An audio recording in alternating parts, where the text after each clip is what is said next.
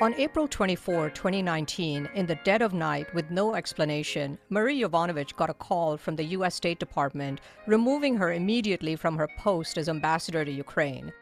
It was, you know, past one o'clock in the morning in Ukraine the following day. And I said I, I, I couldn't do that right, you know, at that minute.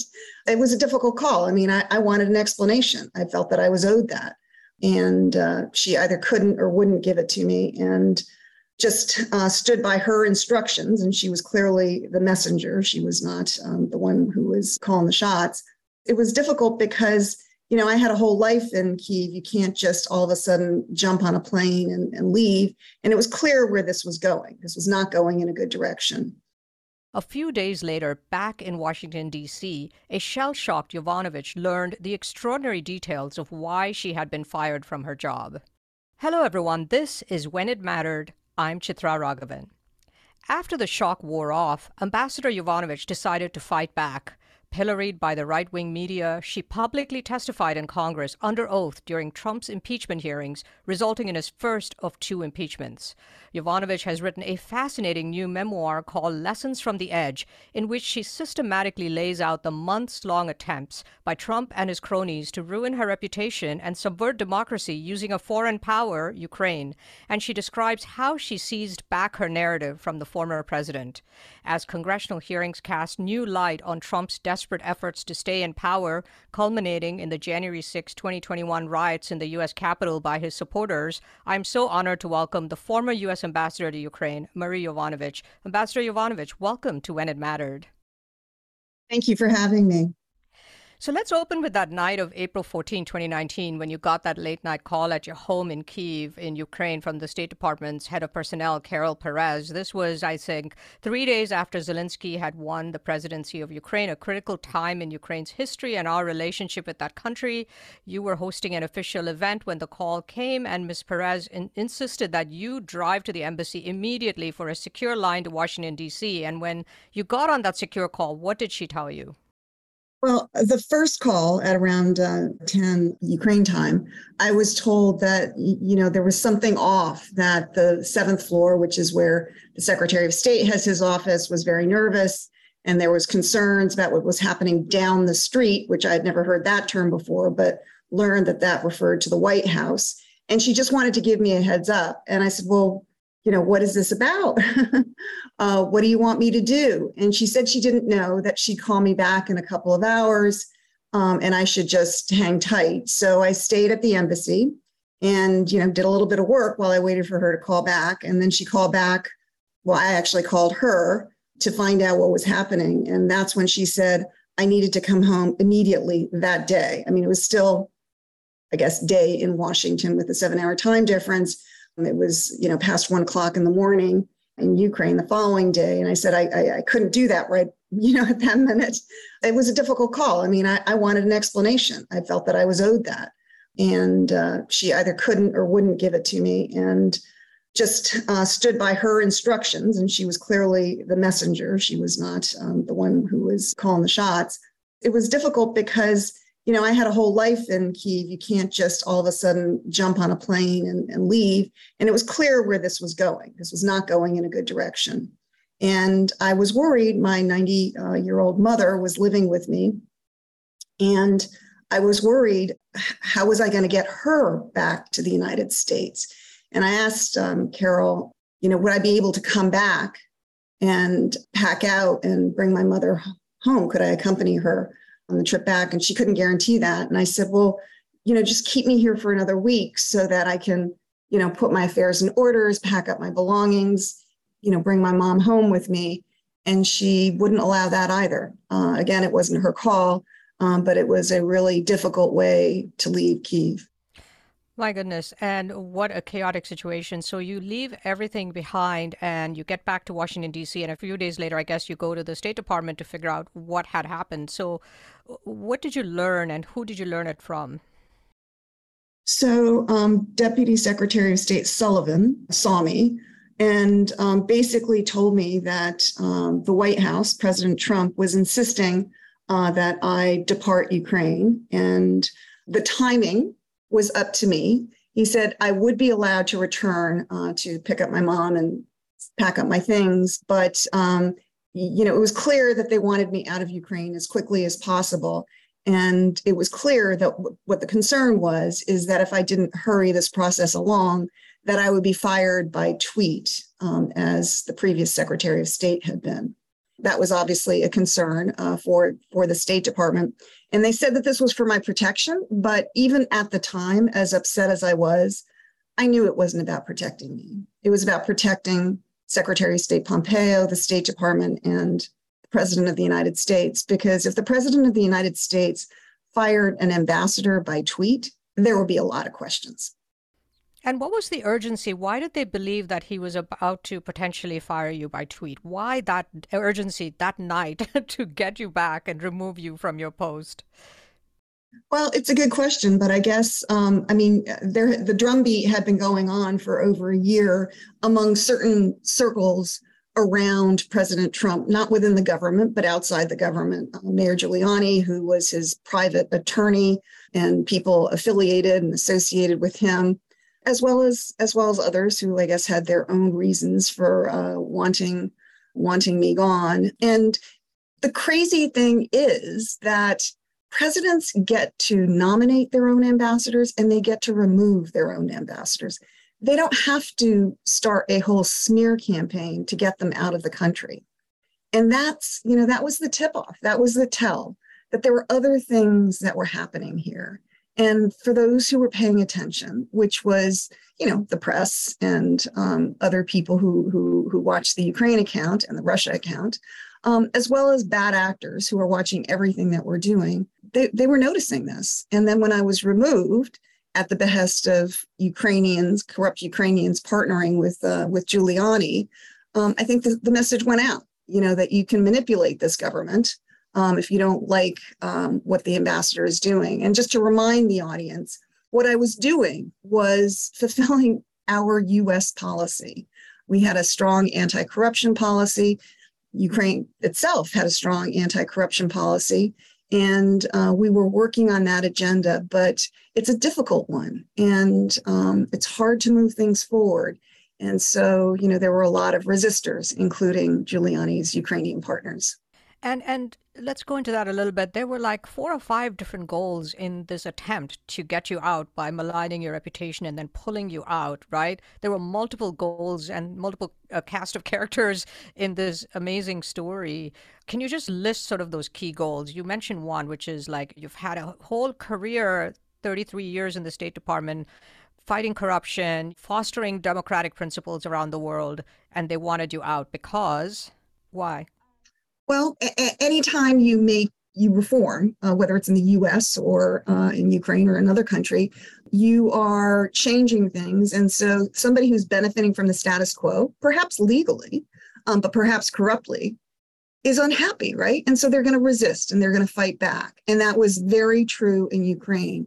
Very powerful interests um, who were benefiting from the corruption in Ukraine didn't like what we were doing even though it was U.S. policy. And so, so and and the prosecutor general, who's kind of like our attorney general, uh, he was one of those people that didn't like what we were doing. So he wanted me out, and he apparently um, made a deal with Giuliani that if uh, Giuliani would see to it that I was removed, he would see what he could do about investigating the Biden family, which was what uh, Giuliani's goal was, because the Trump people feared that Biden would be um, the competitor, the Democratic rival in upcoming presidential elections, and they wanted to uncover dirt they believed was in Ukraine. Um, and as Giuliani said later on publicly in May, um, Giuliani believed that I would uh, stand in the way of those baseless investigations, basically. I think that was one of the primary things. I think Poroshenko was hoping that through this deal, Trump would perhaps endorse him for president because he was um, uh, running for uh, for election in 2019. I think there were energy interests um, that were separate but related in a certain way that uh, felt that they would benefit if I was gone and no longer taking such an active interest in energy policy, uh, which was, is one of the um, big areas where there's corruption because there's a lot of money there, right? So there are a lot of sorted um, backroom deals that that happen uh, in gas and oil in, in Ukraine. Mm-hmm. There was a multi-billion dollar potential energy contract, right, with the Ukraine gas company and, and a Florida billionaire who had access to Donald Trump, for instance. Like there, there was huge money at stake. Yeah, huge money at stake. And I, I think that, you know, it's possible that we'll we'll find out even more as you know there are more uh, investigations and more books are written about those years. And it also would give Rudy Giuliani legitimacy and credibility if he was able to move you out because it showed the Ukrainian factions that wanted to work with him that he had power at the White House. So there was layers of motives behind this attempt to to ruin your reputation and then to to pull you out of the country. And it was it's kind of ironic given your strong history throughout your career and actually fighting corruption and, and, and, there's sort of this rich irony to the whole thing. So when when you started you first started hearing about this not that night when you heard from carol perez right? You had this feeling that you were ultimately going to get recalled because your friends at the high levels in the ukrainian government and in the state department had been telling you that some of this stuff was going on right well, not at the State Department, because um, you know I, I, would call back to the State Department and the NSC and ask them, you know, this is what I'm being told. I'm being told that you know um, Lutsenko and Giuliani have this deal, and and people were like, no, no, that that that's we don't know anything about that. You're doing a great job. You're following, you know, you're implementing our policy.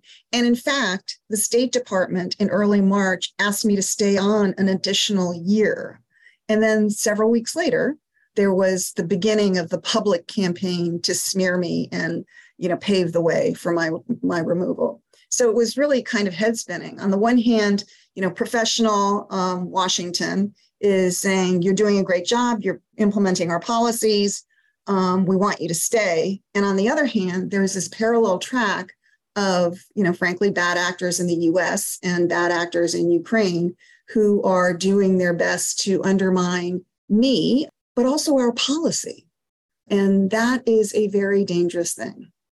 In your more than three decades in the U.S. Foreign Service, the majority of it has been served in countries that were once part of the former Soviet Union. You've served in some of the toughest assignments in the world, you know, hardship duty, including Somalia, Armenia, Kyrgyzstan, Ukraine, and you were ambassador not to one but three countries, which is a, a rare honor. And a large part of your interest in this part of the world is your family background. Tell us a little bit about your parents, your grandparents, and their their amazing history and your arrival in the United States and Connecticut eventually from from Europe and Canada. Um, well, I, um, I mean, as, as you point out, my family is from Europe. Uh, I'm half Russian. I'm from both sides of my of my family, and both of my parents grew up in autocratic regimes. Both of them were eventually stateless, and that is a very precarious thing if you are um, growing up during World War II and you are stateless. And so when they finally made their way to the United States with me, they were just grateful to have found safe haven, a place where there's freedom and you have freedom of worship, freedom of speech, opportunity for their children and for themselves. And they brought us up to be you know, grateful for that and um, told us that, you know, even though we didn't have a lot materially, um, but that we were lucky, we were the fortunate ones and we needed to give back. And so, you know, there were a lot of uh, detours in my life, as often happens. Um, but eventually I found my way to the Foreign Service because it married up my desire to serve the American people with my desire to pursue, you know, my interests in foreign policy, in history, in politics, in travel. And so it was the right career for me. What was that pivotal moment that led you to join the Foreign Service? Was there an, an aha moment? Yeah, I've been thinking about it. Uh, I've been working in Manhattan uh, in advertising and marketing, and I was coming to work on the uh, subway reading uh, the article, the first news that uh, we had invaded this tiny little island in the Caribbean called Grenada. And I was shocked. Uh, you know, this this was before our, our forever wars, uh, and it was relatively unusual for the U.S. to be doing something like that. And it just seemed to me, based on what I knew at the time, this this couldn't be right. And it, you know, I was all full of this this article and, and what did this mean and i walked into the office and you know the designer and the copy editor and, and production person were all like looking at a graphic and you know i i like got in the newspaper and said, Can you guys believe this? And, you know, I barely got a glance up because they were so focused on the layout for the, the next advertisement. and my aha moment was I need to be in a career where everybody goes, yeah, we need to be debating this. We need to be discussing this. And is this the right thing, the wrong thing? What, what's our next step and everything else? And I realized that I needed to do something in my career in my you know my professional life that was closer to my interests and so that's when i really turned back to the idea of joining the foreign service and put in my name for you know taking the exam and so forth and, and give us a brief description of your career trajectory, some of the key countries you were in, and things that you were really proud of doing in those countries.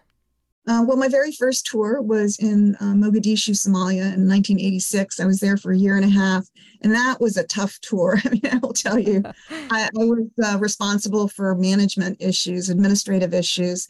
In countries like Somalia, embassies are pretty much self sufficient. Um, and it, so it was my job to make sure that there was um, water for everybody in their houses. We had a water truck to provide diesel for the generators that we maintain to keep everybody's electricity going because there was no city power. Um, it was my job to buy that um, diesel and, uh, you know, across a war zone.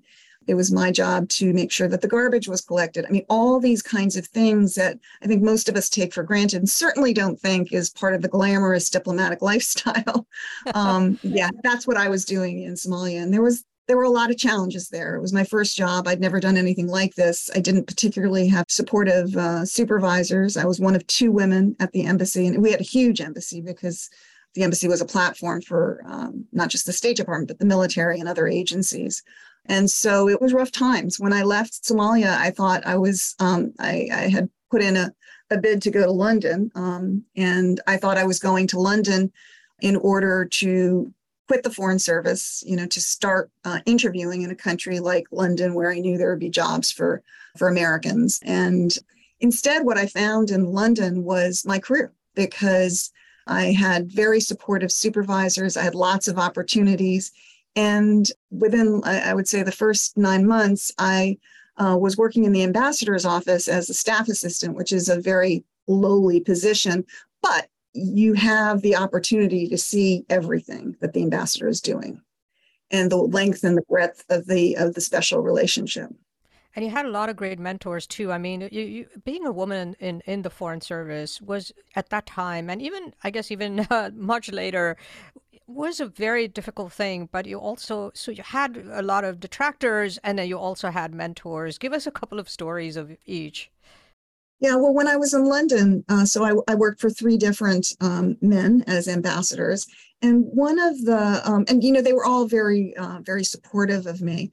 And so, one Henry Catto, when he when he first arrived, you know, there are certain things that ambassadors, all American ambassadors, have to do in London, and one was to address this all male club uh, on economic issues. You know, it's a must do event.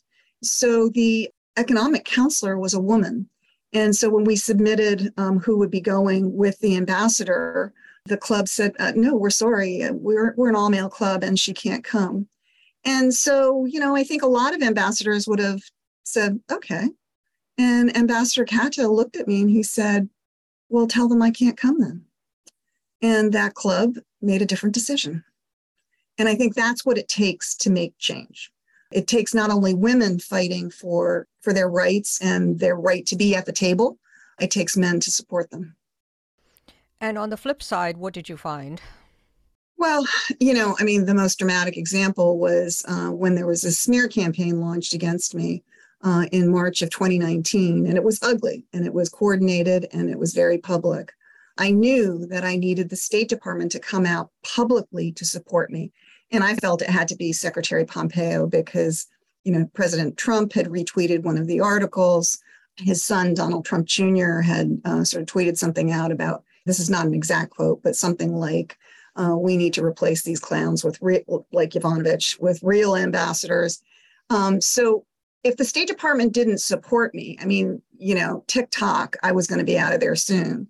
So I was told this was over a weekend. I was told, well, yeah, we will talk to Secretary Pompeo on Monday. But in the meantime, why don't you put out your own statement? And it was suggested.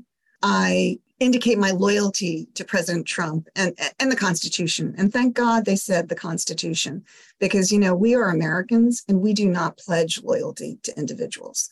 We ended that, as you know, with the revolution. And and so how did you manage that situation? So this is now a Saturday night in Ukraine. And at, at home, I drafted up two statements, uh, one that felt more like it was what along the suggested lines, and one that I wrote after that because I just didn't think I could do the first one. And uh, it was about Ukrainian elections and urging Ukrainians, um, you know, to come out and vote. And also, ironically, given what happened during our elections in in the United States, um, talking about how you know elections are the heartbeat of a democracy, and it is important to respect the results, whatever they are. At that time, we were worried that Poroshenko would not accept the results um, should he, as was expected, lose. President Poroshenko did one of the most important things in his presidency and accepted the results. Obviously, here in this country, we had a very different scenario. Interesting. And going back to the demeaning women, there was a July 25th phone call between then President Trump and President Zelensky, in which Trump is said to have said, described you as the woman and that you were bad news. What did you make of that and of uh, President Zelensky's response? Obviously, he's now you know a hero with his response to uh, Russia's invasion, but at that moment, that phone call must have been pretty startling to hear what was said. Well, and further, Trump noted, having already fired me, he noted that I was going to go through some things. And so when I heard um, or when I read the transcript in September when it was released, that was chilling to me because I thought, you know, this is a guy who has already removed me from my position. What more am I going to go through? What does he have in mind? It was really chilling. With regard to Zelensky, I mean, this is a man who, as you know, had no background in politics. He had been president for a couple of months. He was on the first really substantive phone call. It was, I think it was the third call, but the first substantive phone call with his most important partner and leadership partner.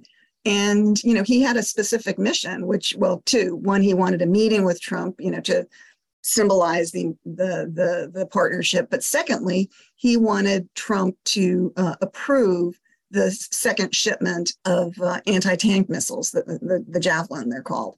And um, so I think that, frankly, Zelensky was doing what so many other world leaders have done and so many other American leaders have done.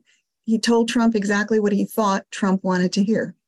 And when you listened to the or read the transcript or heard what was said, the idea that you were part of a conversation between the two presidents at a critical moment in the, the historic relationship between the two, what was that like to read that stuff? You know, it was really kind of, it, it was so strange to me because, as you said, I mean, ambassadors, whether they're political or career, are not usually the subject of conversations between presidents. And mind you, I had been out of the job for several months by that point. I mean, what does that tell you?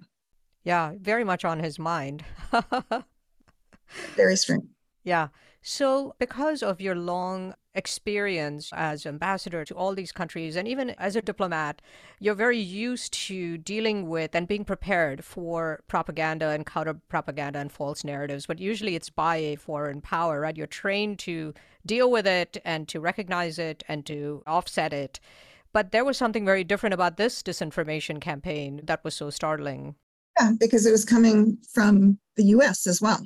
And you know, that's not the way it usually works. Uh, usually, we are supported by our government when we are doing um, what the government is asking us to do, and this was obviously not not that. Uh, so yeah, it was quite unusual. So you were nominated by President Barack Obama to the Ukrainian ambassadorship in 2016, and you had already served in Ukraine once as, I guess, the deputy chief of mission. What drew you back to Ukraine?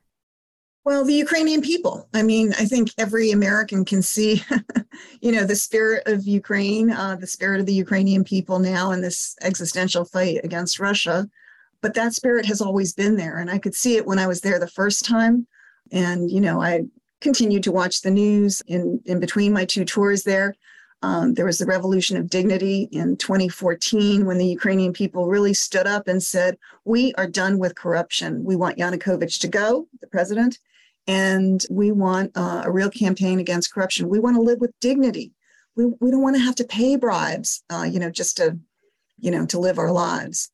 I really admired that. And I, you know, was watching from afar. And when there was an opportunity to go back uh, as ambassador, I really welcomed that. And and by then, had Putin already annexed Crimea, the Crimea region, and was that before or after? Yeah, so the Revolution of Dignity was in uh, started in November of 2013 and ended in uh, February 2014. And although there were long-standing plans to illegally annex Crimea, Putin did it in February, March 2014, when Ukraine basically didn't have a government, uh, you know, and there was maximum chaos. And he was able to do that almost without firing a shot. And then a month later, he started the war in Donbass, uh, which he continued for the next eight years. And, you know, I mean, we sometimes forget that was a hot war in the middle of Europe. Two or three Ukrainians died every week. And then when he thought the time was right, he expanded the war mightily, mightily uh, on February 24th of this year. And watching that and knowing Ukraine and un- understanding Putin, what do you make of where this war is right now and where you think it is likely to go, especially if Putin wins?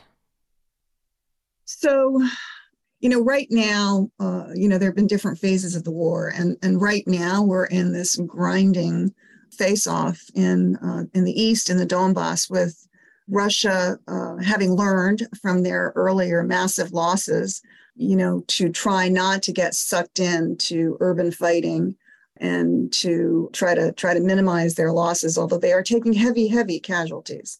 They're using their great advantage with the long distance artillery and things like that to just pound the Ukrainians. And they are making slow but incremental progress. Um, so that's why it's so important right now for Western assistance to get to even out that playing field, uh, to get the artillery, the long range artillery to Ukraine, train the Ukrainians up on that. And hopefully it will provide the Ukrainians with the ability to uh, fight back and perhaps even retake some of those lands. Where this ends, um, you know, it always ends uh, with a negotiation of some kind. All wars end that way. And I think both sides right now, I mean, it, has been clear from the very beginning that Russia is not interested in negotiations at this point, even, even though there were some desultory talks in the beginning. Russia didn't send its A team. And now, you know, the talks are sort of paused.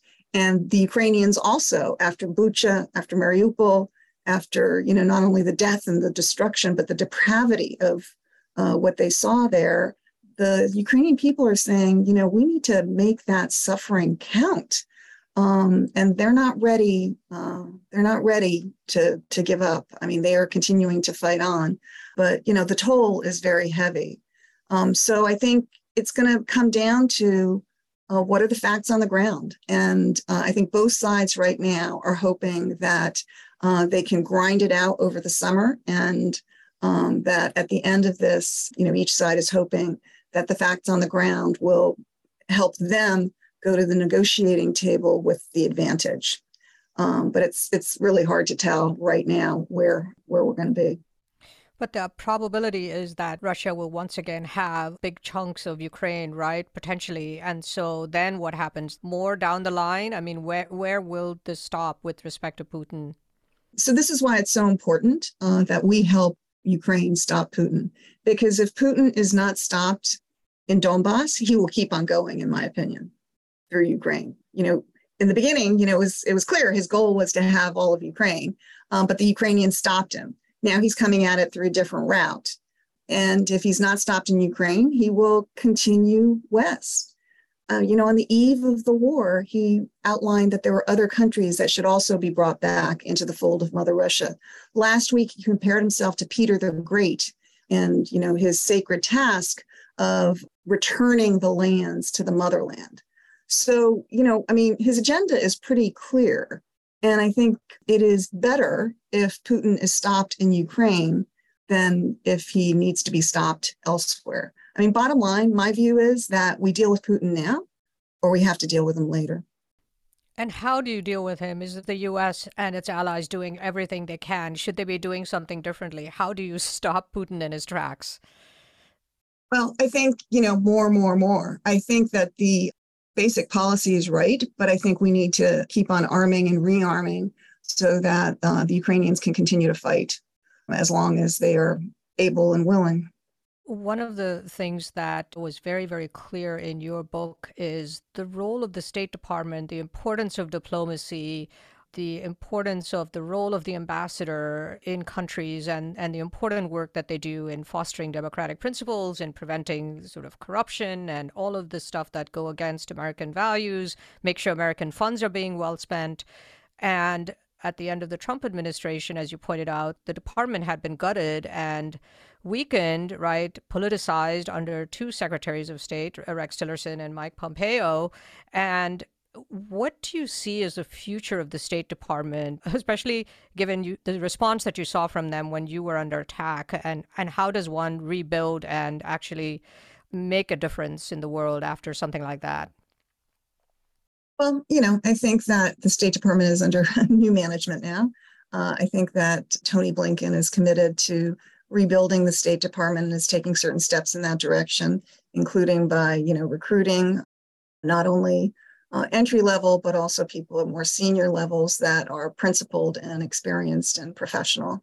And I think there are a number of efforts underway right now with regard to reform of the State Department. The State Department, the last um, legislation for the State Department was in uh, 1980. That's a long time ago. And, uh, you know, we have, you know, completely different society in the United States now and uh, we have different challenges in the world. And so I think we need to think hard about what those challenges are. What are the tools that we need to address them? What are the policies that we need, you know, both personnel and policy?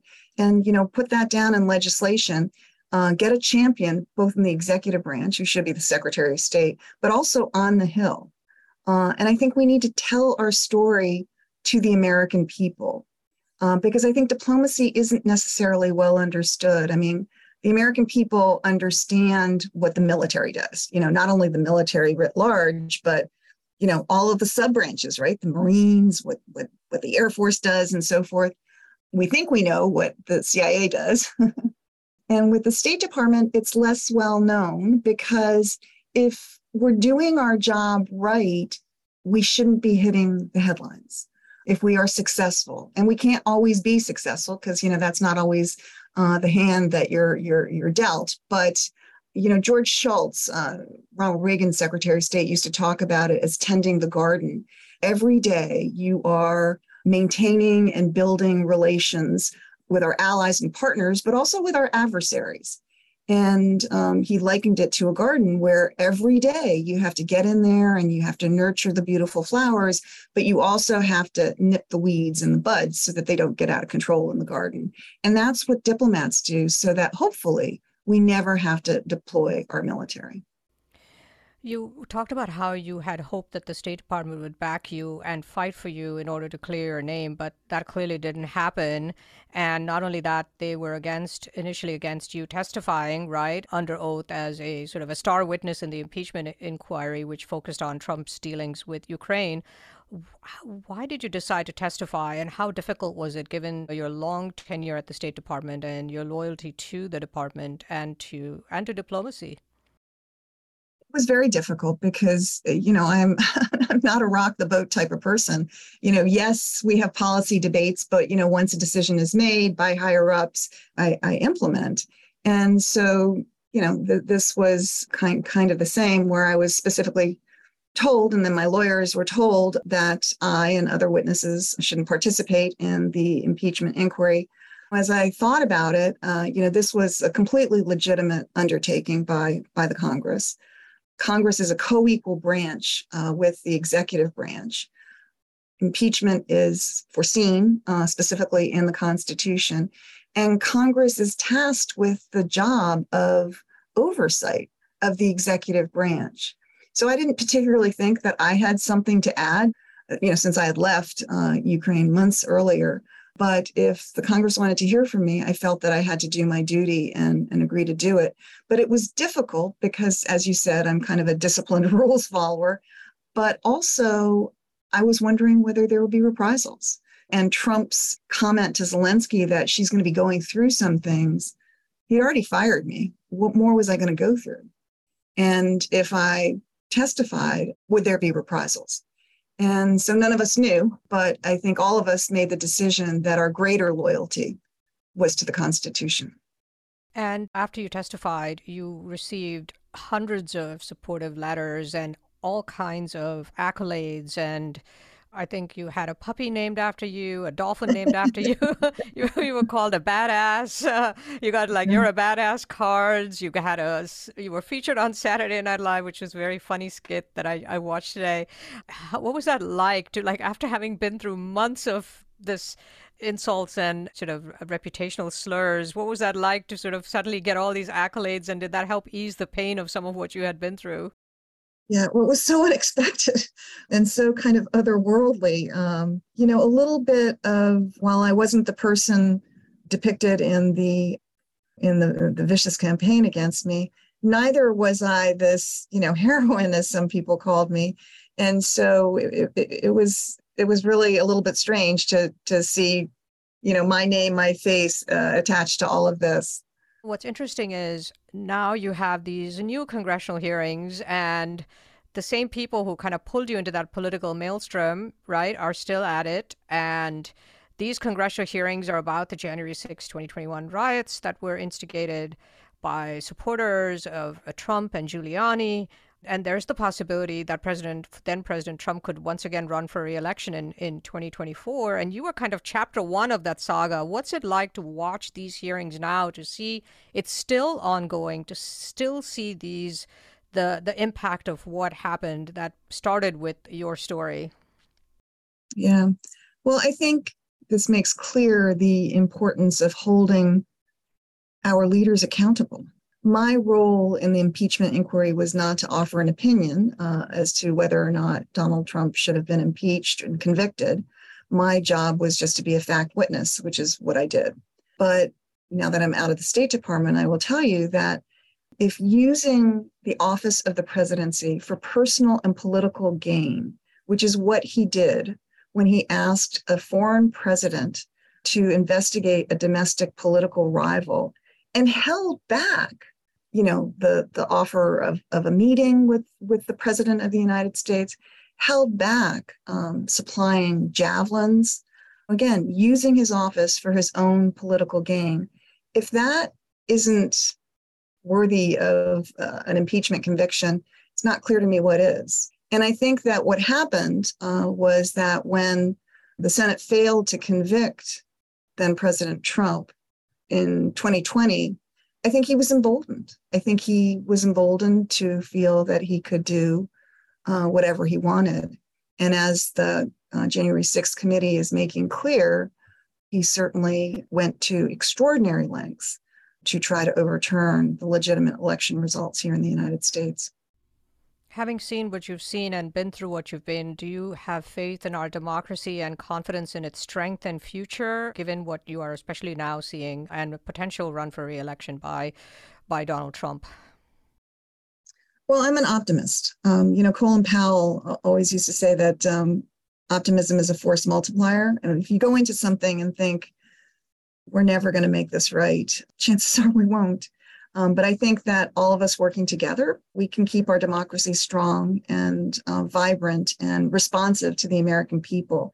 I think we have great challenges now, and I think we are going to continue in the near term to have continuing challenges. Um, but in the long term, I do have faith in the American people. We have had civil war, um, we've had the Cold War, we've had all sorts of challenges, and we have been able to come through them in the end. And I think that um, this is no different. We will come through it in the end. And, you know, I'll, I'll tell you one of the reasons why I have such optimism is, you know, working with students, they are still optimistic, they are still energetic, they are still ready to tackle the issues of the world. And um, I have a lot of faith in them. So, what are you doing today now that you have retired from the State Department? Well, I am um, doing a lot of um, public speaking to various groups, uh, talking about my book, but also that gives me an opportunity to talk about Ukraine, uh, Russia's war of aggression against Ukraine, but not just Ukraine, against Europe and against the international order. Um, I think it's really important that we keep eyes on, even though you know we are now in the fourth months of, of this war, and I think everybody's tired. Um, but I think the stakes are really, really high, not just for the Ukrainians, but for the rest of us. And so we need to we need to keep focus. Uh, so I'm I'm trying to to do my small part in keeping the focus on. In your book, uh, Lessons from the Edge, which is incredibly fascinating read from start to finish, you talk about this huge emotional and mental toll that what you went through took on you at one point, you believed you even had post traumatic stress disorder until a psychiatrist you consulted with said, "Well, it's not post; it's still ongoing." But I'm I'm curious to know how are you doing today, and and have you sort of put this behind you? Does it come back at you? Uh, what's going on? Yeah. Well, thank you for asking. Yeah, I mean, I think that writing the book was hugely helpful in terms of you know processing everything and seeing what had happened and my reactions and um, what other people had done and so forth. So, yeah, I, I think I'm in a in a pretty good place actually. Thank you for asking. And and how do you think it has changed your view of our role and our place in the world, if it has in any way, for good or for bad? I think that we are not the only superpower in the world anymore. Uh, there's not only China, and there's not only empires going down like Russia, creating huge, huge disturbances on the way down. Um, but there are other, you know, middling powers that want a seat at the table. And so, you know, I'm really with Bill Burns, who, um, you know, had been at the State Department, is now director of the CIA, who says that the U.S. needs to figure out how to be the pivotal power.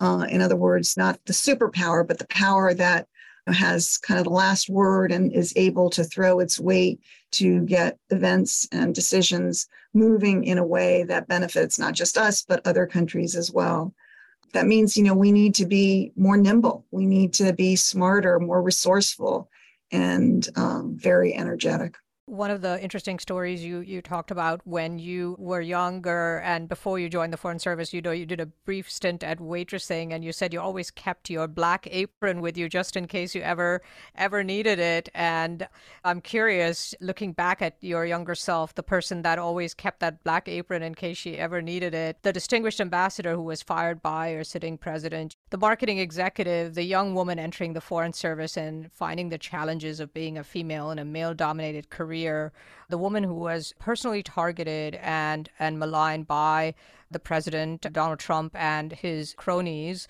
as she tried to do her duty to her country. What would you say to that young woman about the journey that she has been on? Well, it's a pretty improbable journey. I think, you know, I, I, don't think any of my um, professors at Princeton would have uh, expected me to, you know, to have a successful diplomatic career, let alone be uh, be an ambassador. I think when they visited me abroad, they were always a little bemused.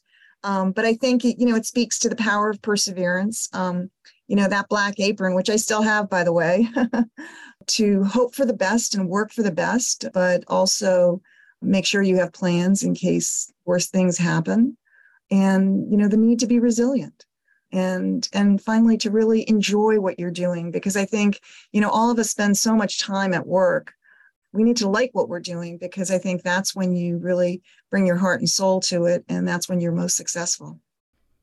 Ambassador Yovanovitch, thank you so much for joining me on When It Mattered and for this fascinating conversation. It's been an honor and a pleasure. Thank you for having me. Marie Yovanovitch served as U.S. Ambassador to Ukraine, Armenia, and Kyrgyzstan during her distinguished 33 year diplomatic career in the U.S. Foreign Service. She retired from the State Department in 2020 and is a senior fellow at the Carnegie Endowment for International Peace and a non resident fellow at Georgetown University. She has received multiple awards, including the Presidential Distinguished Service Award twice, the Secretary's Diplomacy for Freedom Award, the Trainor Award for Excellence in the Conduct of Diplomacy, and the PEN Benenson Courage Award. Yovanovitch is the author of a riveting new memoir, Lessons from the Edge. I highly recommend it. This is When It Mattered. I'm Chitra Raghavan. When It Mattered is a podcast from Good Story, an advisory firm helping technology startups with brand strategy, positioning, and narrative. Our producer is Jeremy Corr, founder and CEO of Executive Podcasting Solutions, with production assistance from Kate Cruz. Our creative advisor is Adi Wineland, and our research and logistics lead is Sarah Muller. Don't forget to subscribe to the show on Apple Podcasts or your preferred podcast platform. And if you like the show, please rate it five stars, leave a review, and do recommend it to your friends, family, and colleagues. For questions, comments, and transcripts, please visit our website at goodstory.io or send us an email at podcast at goodstory.io. Join us next week for another episode of When It Mattered. I'll see you then.